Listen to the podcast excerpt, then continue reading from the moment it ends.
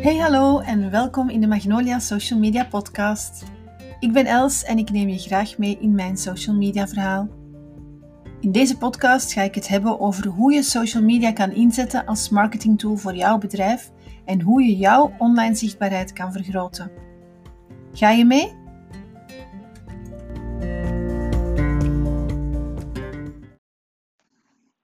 Hey, in deze eerste aflevering wil ik je mijn verhaal vertellen. Hoe ik na vijfentwintig jaar een carrière-switch maakte van een ondernemerschap samen met mijn broer en zussen naar solo-ondernemerschap. Nu, om daarbij te komen, en ik hoop dat ik jou daarmee kan inspireren om ook jouw idealen na te streven en om er ook voor te zorgen dat jij echt gaat genieten van jouw job. Of dat dat nu een, een job is voor een bedrijf, voor een, voor een werkgever, of dat dat voor jezelf is, of dat dat samen is met je partner, je broer en zussen, je moeder en vader, gelijk wie. Of ook al is het maar gewoon om een bepaalde hobby uit te oefenen en daar jouw idealen mee na te streven. Wel, ik hoop dat ik met dit verhaal jou toch ook kan aanzetten ervoor te zorgen dat jij jouw ding gaat doen. Je goesting, met andere woorden. Nu, om tot dat verhaal te komen, moet ik wel een tijdje teruggaan. Eerst en vooral, ik ben dus solo-ondernemer. Solo-ondernemer, dat is zijnde in de volksmond zelfstandige zijn. Hè? Dat is niet werken voor een baas, dat is werken voor jezelf. Jij bent de baas in jouw eigen bedrijf. Maar dat wil ook zeggen dat je een bepaalde onzekerheid hebt. Hè? Een onzekerheid financieel gezien. Je hebt geen uh, stempelgeld, je, je kan niet leven van een uitkering. Je hebt niet elke maand zicht op een vaste uh, inkomen. Dus dat zijn allemaal onzekerheden die je hebt als zijnde zelfstandige of uh, ja, zelfstandige ondernemer. Aan de andere kant is er natuurlijk een heel groot voordeel. Elk voordeel heeft zijn nadeel of omgekeerd. Hè. Maar als ondernemer ben je sowieso dus je eigen baas en kan je in principe puur je goesting doen.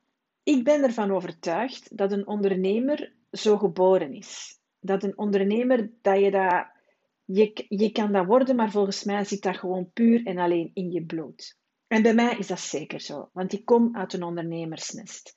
Mijn vader is ondernemer, mijn grootvader was ondernemer, mijn, mijn grootvader was ondernemer, mijn grootmoeder was ondernemer. Wij zijn met vijf kinderen thuis en vier ervan zijn ondernemers. Vier ervan zijn zelfstandigen. Eentje van de vijf is leraar in een middelbare school en die denkt ook helemaal anders als die andere vier in ons gezin. Nu, ik zeg het, ik heb nooit iets anders gekend. Ik ben echt opgegroeid in de tuin van een fabriek. Mijn vader die had een fabriek en wij woonden ervoor of erachter. Dus mijn tuin, onze achterkant, was eigenlijk een hele grote plek waar kruiwagens werden gemaakt. Kruiwagens van een stalen plaat tot een volledige gespoten, gegalvaniseerde kruiwagen. En ik ben daarin opgegroeid. Ik heb nooit iets anders gekend in mijn jeugd. Ik, ik, ik, ik deed daar vakantiewerk. Ik ging daar um, de, de afval naar de container brengen. Ik heb daar leren autorijden op de laadkades, uh, op en af. Ik, ik speelde daar. Wij maakten daar kampen. Wij hadden daar in de reften onze communiefeesten. Met andere woorden, ik heb nooit iets anders gekend. Ik ben opgegroeid met de geur van staal en rubber. Ik weet dat mijn vader, die was... 's ochtends om zes uur was die de vrachtwagens aan het inladen, want dan moesten die vertrekken naar de eerste klanten om dan 's middags terug te komen, om dan terug te vertrekken. Of die moesten voor een lange trip naar het buitenland hun kruiwagens gaan leveren. Dus die stond 's ochtends om zes uur de vrachtwagens te laden. Die kwam terug tegen half acht, dan deed hij zijn kostuum aan en ging die kruiwagens verkopen. En tegen 's avonds ging die terug mee aan de band staan, omdat er te veel werk was om alles in goede banen te kunnen leiden. Dus ik zeg het, ik heb nooit iets anders gekend. Wij hebben als kind ook nooit gegeten 's avonds voor half acht. En dat was gewoon puur bij ons de normaalste zaak van de wereld. Dus ik ben daar, ik ben daar voor een groot stuk ben ik daar gewoon in geboren. En ik kende niks anders. Nu, wij hadden natuurlijk wel een, een aantal regels in ons gezin, hè, om ervoor te zorgen dat je toch wel structuur hebt. Hè. Dus die half acht 's avonds eten was ook eens een vorm van structuur bij ons. Ik ben um, vrij, ja, in de tijd als wij afstudeerden waren wij twee, drieëntwintig jaar. Hè. Dat is heel anders dan dat dat nu is natuurlijk. Nu studeer je op een veel langere periode af. Of, of ben je toch iets ouder, of het gaat allemaal op een heel andere manier. Maar bij ons was dat gewoon... Jij studeerde uh, A één, dat was twee jaar. Je deed jij universiteit, dat was vijf jaar. En in het beste geval, als je voor dokter ging, ging dat langer. Maar de meesten studeerden af op twee of op vier jaar. Dus op mijn tweeëntwintig, denk ik, ging ik werken. En mijn ouders hadden altijd gezegd, je kan eventueel later in het bedrijf komen werken, maar je gaat eerst ervaring opdoen ergens anders. Dus ik, kwam, ik ben verzeild geraakt in een verzekeringskantoor in Antwerpen. Ik had mij een autootje gekocht, uh, ik had mij een appartementje gehuurd in Antwerpen en ik ging dus elke dag werken in het verzekeringskantoor als beginnende werknemer. Ik kwam daar binnen om half negen en ik ging daar buiten om zes uur. En de enige vrijheid dat ik had binnen dat kantoor, dat was tussen twaalf en één naar buiten gaan om dan een broodje te gaan kopen in de dichtstbijzijnde broodjeszaak, om dan wat te wandelen op straat, om terug om één uur te beginnen aan mijn ja, zijnde secretaressenleven. Nu, dat was echt niks voor mij. En na negen maanden hield ik het voor bekeken. Ik ben dan in een iets vlottere firma gaan werken.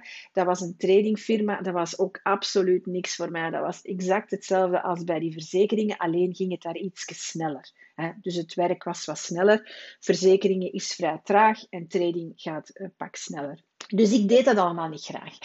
En dat was puur omdat ik, denk ik, voor mezelf, dat ondernemerschap in mijn bloed had. Want ik had die creativiteit, ik wilde zelf iets doen en ik dacht, ja oké, okay, ik ga echt voor die vrijheid en ik wil niet gekluisterd zitten elke dag van half negen tot zes binnen vier muren. Niet genieten van de buitenlucht, niet genieten van die natuur, van het zonneken op mijn, op mijn gezicht elke dag of, of, of de sneeuw in mijn gezicht of de wind te voelen. Want ja, als je nu op mijn Instagram-account ziet, dan kan je zien dat ik echt wel kan genieten van wandelingen te maken elke dag, ja, als je mij een beetje volgt. Misschien doe je dat nog niet, dat kan je altijd doen at de magnolia punt b e. Dat is op Instagram, dan kan je zien hoe, je, hoe ik mijn leven eigenlijk een klein beetje leid. En dat is voor een uh, groot deel, haal ik mijn uh, ideeën en haal ik mijn energie uit wandelen elke dag. Dus die natuur, die vrijheid om buiten te zijn, om te genieten van die, het is gelijk welke weersomstandigheden, dat had ik uiteraard niet in mijn secretaresse bestaan in de firma's waar ik toen zat. Dus ik praatte met mijn vader en die zei tegen mij, weet je wat, je krijgt bij mij een kans en je mag vertegenwoordiger worden voor de kruiwagens in de slechts draaiende provincies. Dus laat zien wat dat je kan. En ik had dan West-Vlaanderen, Namen, Luxemburg en Limburg. Dat waren de grootste provin- de provincies die het verst gelegen waren van ons bedrijf. Hè, want wij hadden een bedrijf in Ruisbroek, dat is vlakbij Antwerpen, eigenlijk tussen Antwerpen en Brussel. En ik kreeg een autootje ter beschikking en ik mocht de weg op. Het enige dat ik moest doen was elke maandagochtend naar de briefing komen. Wij hadden een briefingvergadering samen met de vertegenwoordigers en de secretaresse. En daar bespraken wij dus de week, de voor afgelopen week en de week die dat we gingen ingaan. En dat was eigenlijk de enige periode dat ik vast aanwezig moest zijn op het fabriek. Tenzij ik naar huis moest gaan of naar het fabriek moest rijden om te gaan tanken, om mijn autootje vol te laden. Nu, dat was vaak wel elke twee dagen of zo. Maar voor de rest vertrok ik gewoon met mijn karretje en kon ik ja, gewoon mijn ding doen. Dus ik deed dat heel graag. Tot op een bepaald moment mijn vader het fabriek verkocht. Dat was ongeveer een, uh, vier jaar later, denk ik. Had ik ja, nieuwe bazen, nieuwe wetten. Had ik de behoefte niet meer om mee te vechten voor dat ideaal wat aan mijn ouders, dertig jaar, of mijn ouders en mijn grootouders, dertig jaar voor hadden gewerkt, had ik zoiets van, ja, ik wil gewoon ook een beetje mijn eigen weg gaan. En ik ben samen met mijn zus een copycenter opgestart. Een copycenter waar je, ja, toen waren er geen computers, toen was er ook geen online, uh, online doorsturen. Uh, In het beste geval was er een computer met een e-mailprogramma. Dus wij kopieerden echt nog. Wij hadden een aantal kopieer, kopieermachines, noemen ze dat toen, in onze zaak staan in Bornem. En wij hadden voor tachtig procent bedrijven als klanten. Dus dat waren industriële machines. We hebben dat uitgebouwd. Mijn zus en ik hebben dat uitgebouwd. We zijn naar een groter pand verhuisd.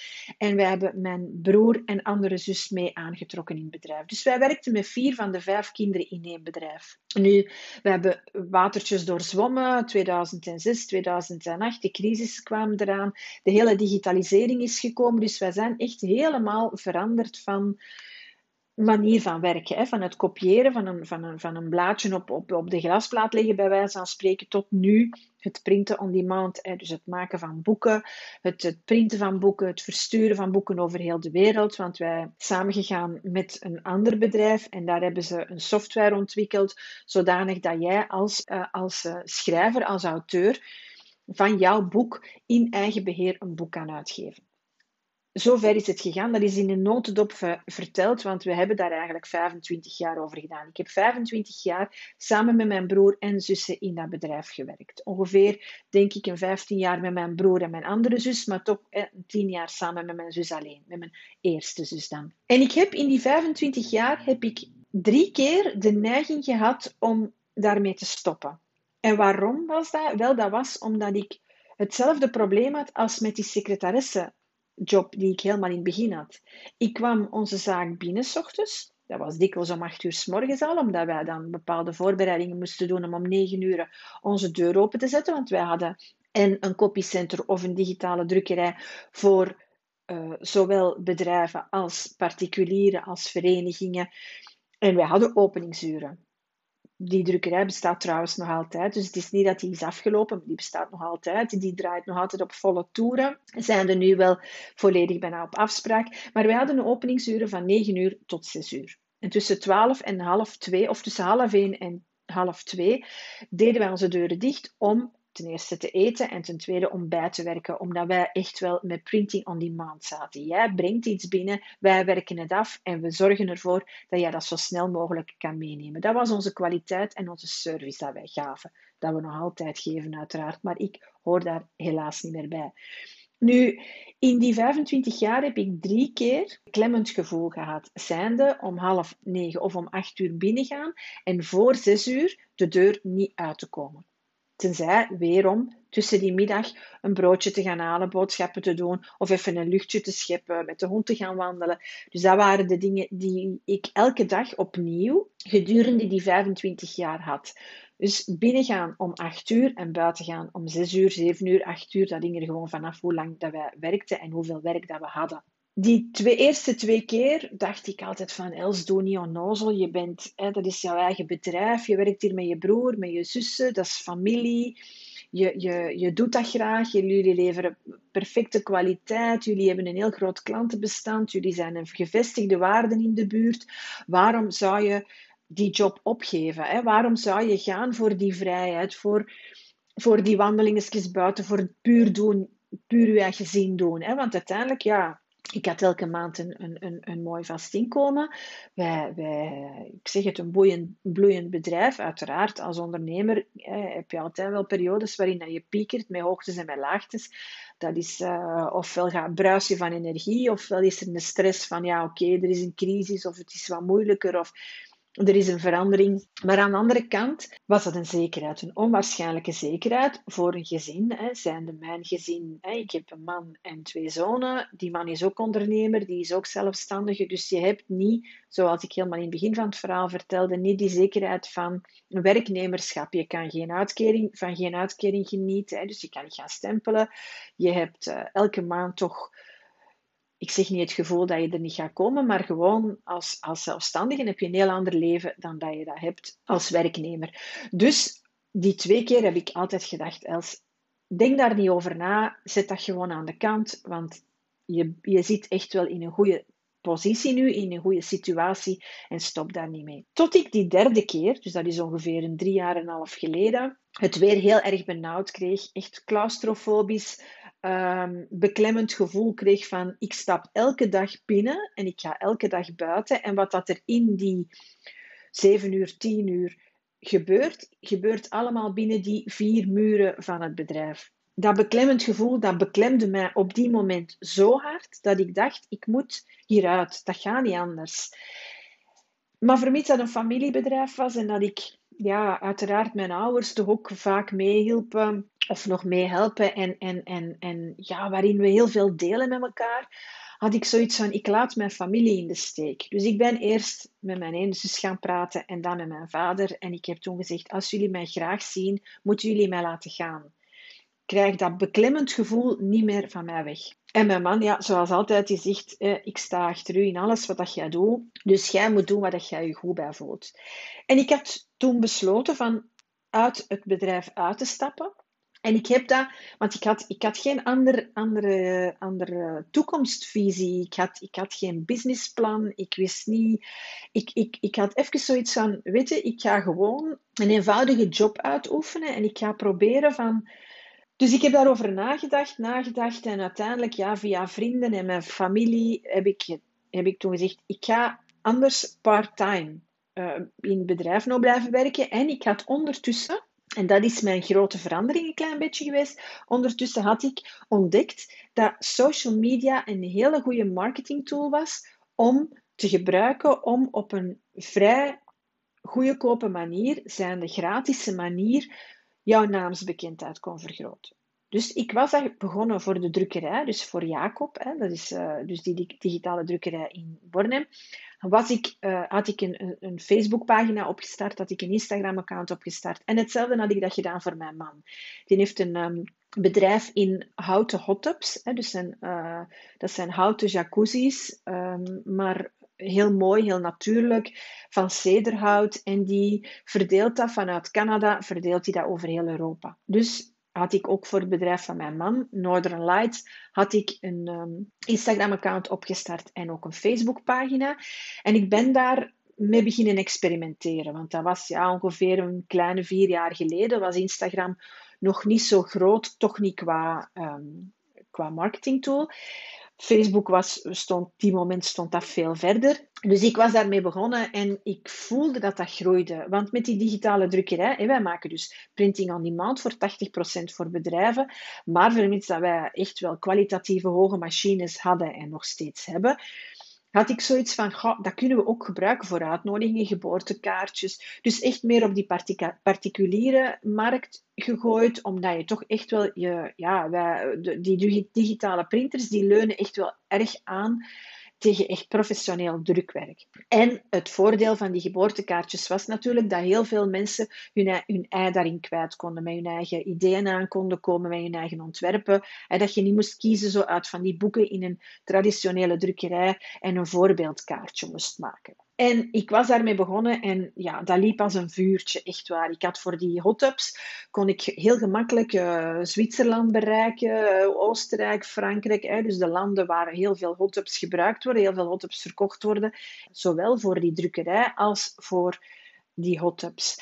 En ik had dan besloten van, weet je, ik ga proberen van andere mensen ook daarin te helpen. En zo kwam ik bij bevriende ondernemers die... die aan mij voorstellen van waarom wil je dat voor ons ook niet doen? Waarom wil jij ook niet onze social media gaan beheren?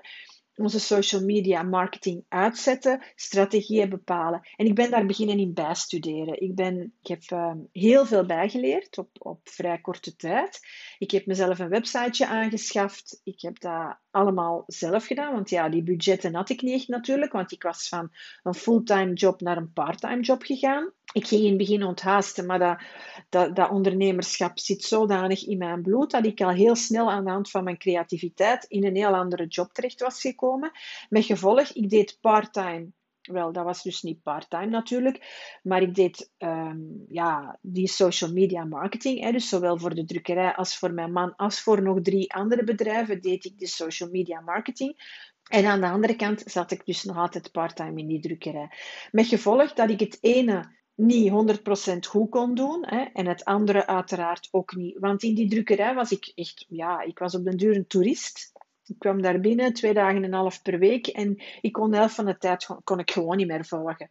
Dus ik besefte na een half jaar of toch een jaar dat dat echt niet lukte, dat dat niet ging, dat dat... dat aan de ene kant, die twee dagen en een half dat ik werkte in de drukkerij, wilde ik mij compleet focussen op, op, op het werk daar. En had ik geen tijd voor mijn klanten, voor mijn social media klanten. Uh, die ik, ja, in principe, hè, social media draait op volle toeren, dat stopt niet. Dus ik had zoiets van, ja, de, ik, ik, kan, ik kan mijn klanten niet helpen, terwijl ik in die drukkerij zit. En dat was omgekeerd net hetzelfde. Dus ik heb dan besloten, met pijn in het hart, met heel veel tranen en met ja, heel veel emoties, heb ik toen afscheid moeten nemen van mijn vijfentwintig jaar ondernemerschap met mijn broer en mijn zussen in de digitale drukkerij en heb ik mij echt gesmeten op die social media marketing. Nu, vermits dat corona er gekomen is hè, en dat wij dus verplicht zijn van thuis te blijven, spijtig genoeg, zijn er heel veel mensen die zich op die online mar- markt hebben ge- ge- gestort. En social media is daar een heel dankbare tool voor.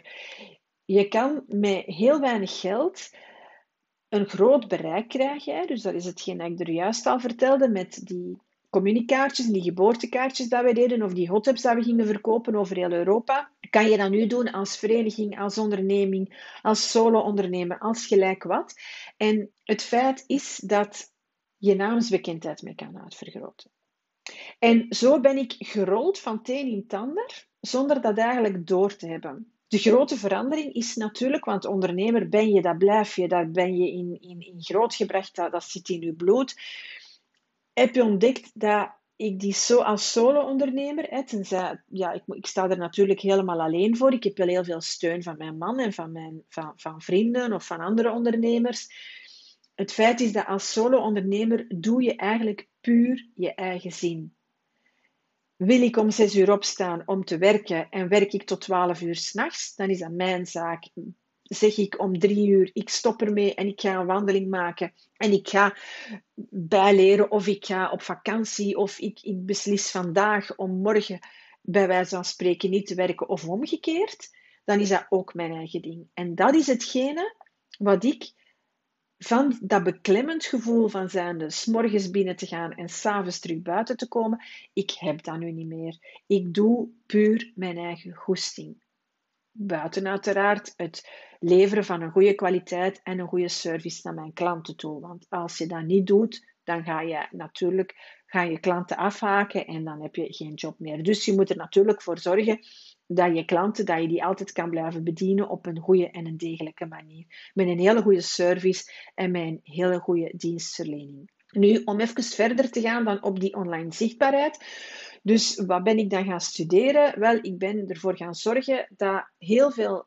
Ik ben ervoor gaan zorgen niet, ik ben mensen gaan helpen, ondernemers gaan helpen om hun online zichtbaarheid te vergroten. En daar ben ik in het begin begonnen als zijnde social media manager, hè, dus het, de, de, het beheer over te nemen van verschillende kanalen, social media kanalen, voor bedrijven. Maar aan de andere kant had ik ook zoiets van, ja, als ik dat gebruik voor die bedrijven, dan kan ik dat eigenlijk misschien ook wel aanleren aan ondernemers die dat niet willen uitbesteden en die, die, die, die dat zelf willen blijven doen. Dus ik ben workshops gaan geven. Workshops, zowel persoonlijke, hè, dus een, een, een, naast een ondernemer gaan naast zitten en hun social media kanalen onder de loep nemen en ervoor zorgen dat zij met hun social media kanalen er staan als onderneming. Dus dat echt kunnen gebruiken als een marketingtool. Nu ondertussen zijn we dus sinds corona heel erg veranderd in de manier van werken. We gaan veel meer naar het gebruik van verschillende kanalen, van verschillende marketingtools, online marketingtools, om jouw bedrijf te laten groeien. En dan heb ik het niet meer alleen over die social media, maar dan heb ik het volledig over die online zichtbaarheid. Want die online zichtbaarheid is zo belangrijk, omdat wij leven met een smartphone, wij leven met een tablet. Wij staan daar 's morgens mee op en wij gaan daar 's avonds mee slapen. En er is niemand, ja, misschien buiten mijn vader, die nog een oud Nokia-toestelje heeft, omdat hem daar echt niet mee om kan met die social media-kanalen. Maar die mens is tachtig jaar en die heeft dat helemaal niet meer nodig. Maar het is gelijk wie, en vooral de volgende generaties, hè, de generaties, de millennials, de, de, de, de generatie uh, Z, de generatie Alpha, degenen die na ons komen, dat zijn vooral de generaties die niks anders kennen. Mijn kinderen zijn opgegroeid met een uh, smartphone. Oké, okay, je bepaalt zelf natuurlijk hoe lang dat jij en wanneer dat jij je kinderen die smartphone geeft, maar... Alles draait rond, zowel social media als e-mailmarketing, als mails, als chatfuncties. Er, best, er is geen mogelijkheid niet meer dat wij ons kunnen voorstellen van een dag of twee, drie zonder die zichtbaarheid te kunnen leven. Hè? Zowel voor, voor jou privé als dat, als dat je dat doet voor je onderneming. Dus die online zichtbaarheid is een hele belangrijke geworden. En ik ben... van workshops, van enkel en alleen workshops te geven, ben ik overgeschakeld naar één-op-één trajecten. En wat wil ik daarmee zeggen met die één-op-één trajecten? Dat zijn echte, ja, niet wandelingen die we samen leven, maar een echte weg die ik afleg samen met mijn klanten, om die online zichtbaarder te maken. Om ervoor te zorgen dat zij die sterkte hebben en die tools om verder te groeien met hun bedrijf in de online wereld. Dat kan gaan van een bedrijf met een product, met een dienst. Dat kan een winkeltje zijn, dat kan een grote handelaar zijn, dat kan zelfs een vereniging zijn, dat kan een, een V Z W zijn, dat kan alles zijn. En we beginnen in het begin met een intakegesprek. Wij leren elkaar beter kennen. Ik ga jouw kanalen bekijken. Ik ga ervoor zorgen dat ik mij onderdompel in het bedrijf van de persoon waar ik mee samenwerk, bedrijf of organisatie of onderneming. En wij gaan samen een weg afleggen. Een weg afleggen om ervoor te zorgen dat jij als ondernemer gaat verder gaan in jouw online groei.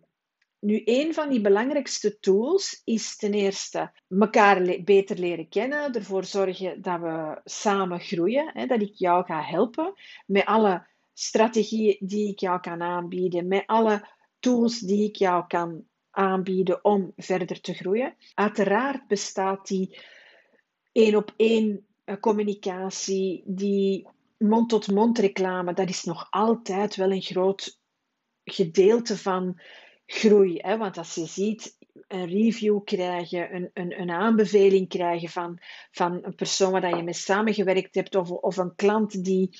die tevreden is over jou, dat is natuurlijk een heel groot pluspunt aan jouw onderneming. Maar dat kan jij ook online gaan verspreiden. Jij kan die reviews, jij kan die klantenaanbevelingen, kan jij ook online gaan verspreiden. Zij het met social media en zij het uiteraard met een goede, responsive website die dat je bouwt, die dat je zelf kan bouwen, die dat je kan laten bouwen, maar waarvoor jij zorgt dat je er online staat.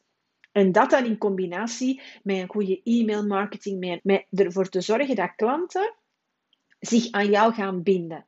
Zij het voor een eenmalige aankoop, of zij het voor verschillende aankopen, of zij het voor een dienstenverlening die dat jij gaat aangaan met jouw leverancier, met de persoon die jij gaat helpen in jouw toekomst, in jouw professionele toekomst.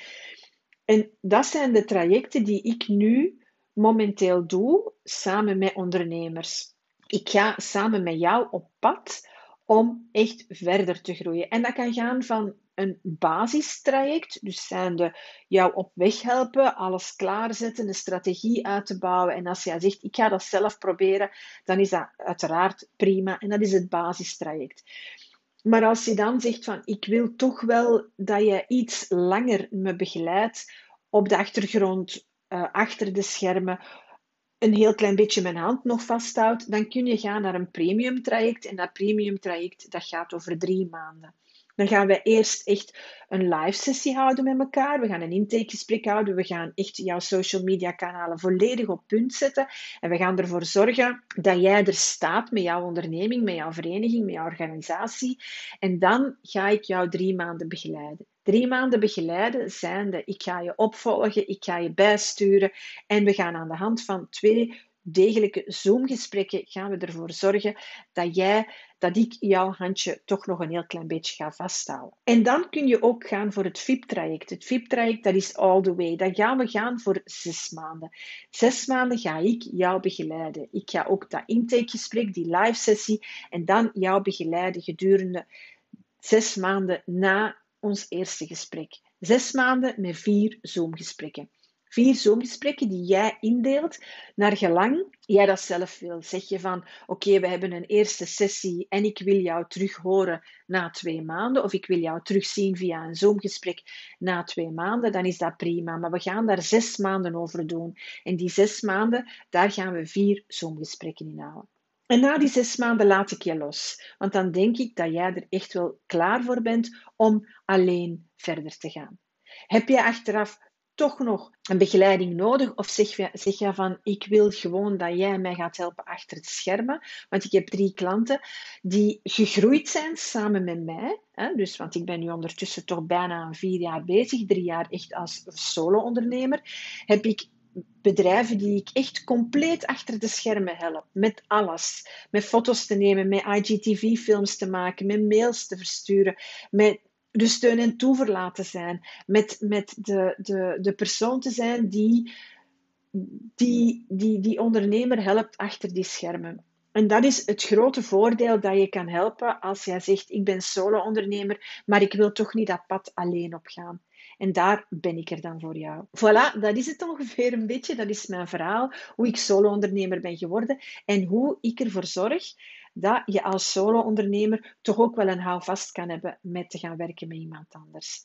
Met een coach, noem het een coach, noem het een consultant, noem het een vaste hand achter de schermen die ervoor zorgt dat jij er online staat. En dat doe ik aan de hand van die één-op-één trajecten. Dit is mijn verhaal. Ik weet niet hoe lang dat we ondertussen bezig zijn. Hier heb ik jou hopelijk een klein beetje mee geïnspireerd. Heb ik jou ook ervoor gezorgd dat jij ook jouw idealen kan nastreven. En als ik jou daarmee kan helpen, wel, dan hoor ik het graag. En dan zou ik graag met jou op pad gaan. Jou helpen in jouw online zichtbaarheid, in het vergroten van die online zichtbaarheid.